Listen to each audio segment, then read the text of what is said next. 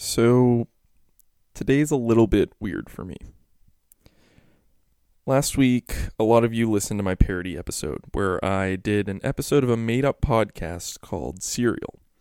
Spelled like the food, not like the real podcast about true crime. People loved the episode. People were saying I should do more parodies.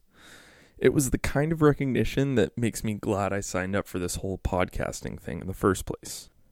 But all that time, there was a dark secret eating at me deep inside. That parody wasn't my idea.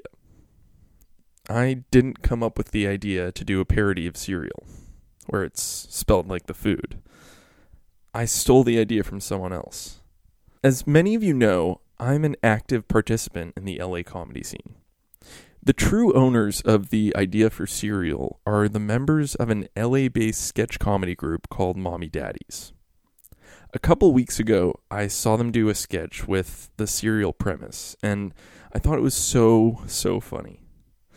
I was jealous that they came up with the idea, and I, an active participant in the LA comedy scene, couldn't. So I stole it.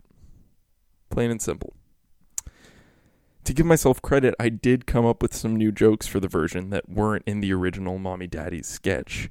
And I do think that in the end, mine was funnier. But they came up with the idea. And for that reason, I feel infinitely guilty. Plagiarism is no laughing matter. I'm sorry for my actions, and I promise to do better next time. And most of all, I'm sorry to mommy daddies.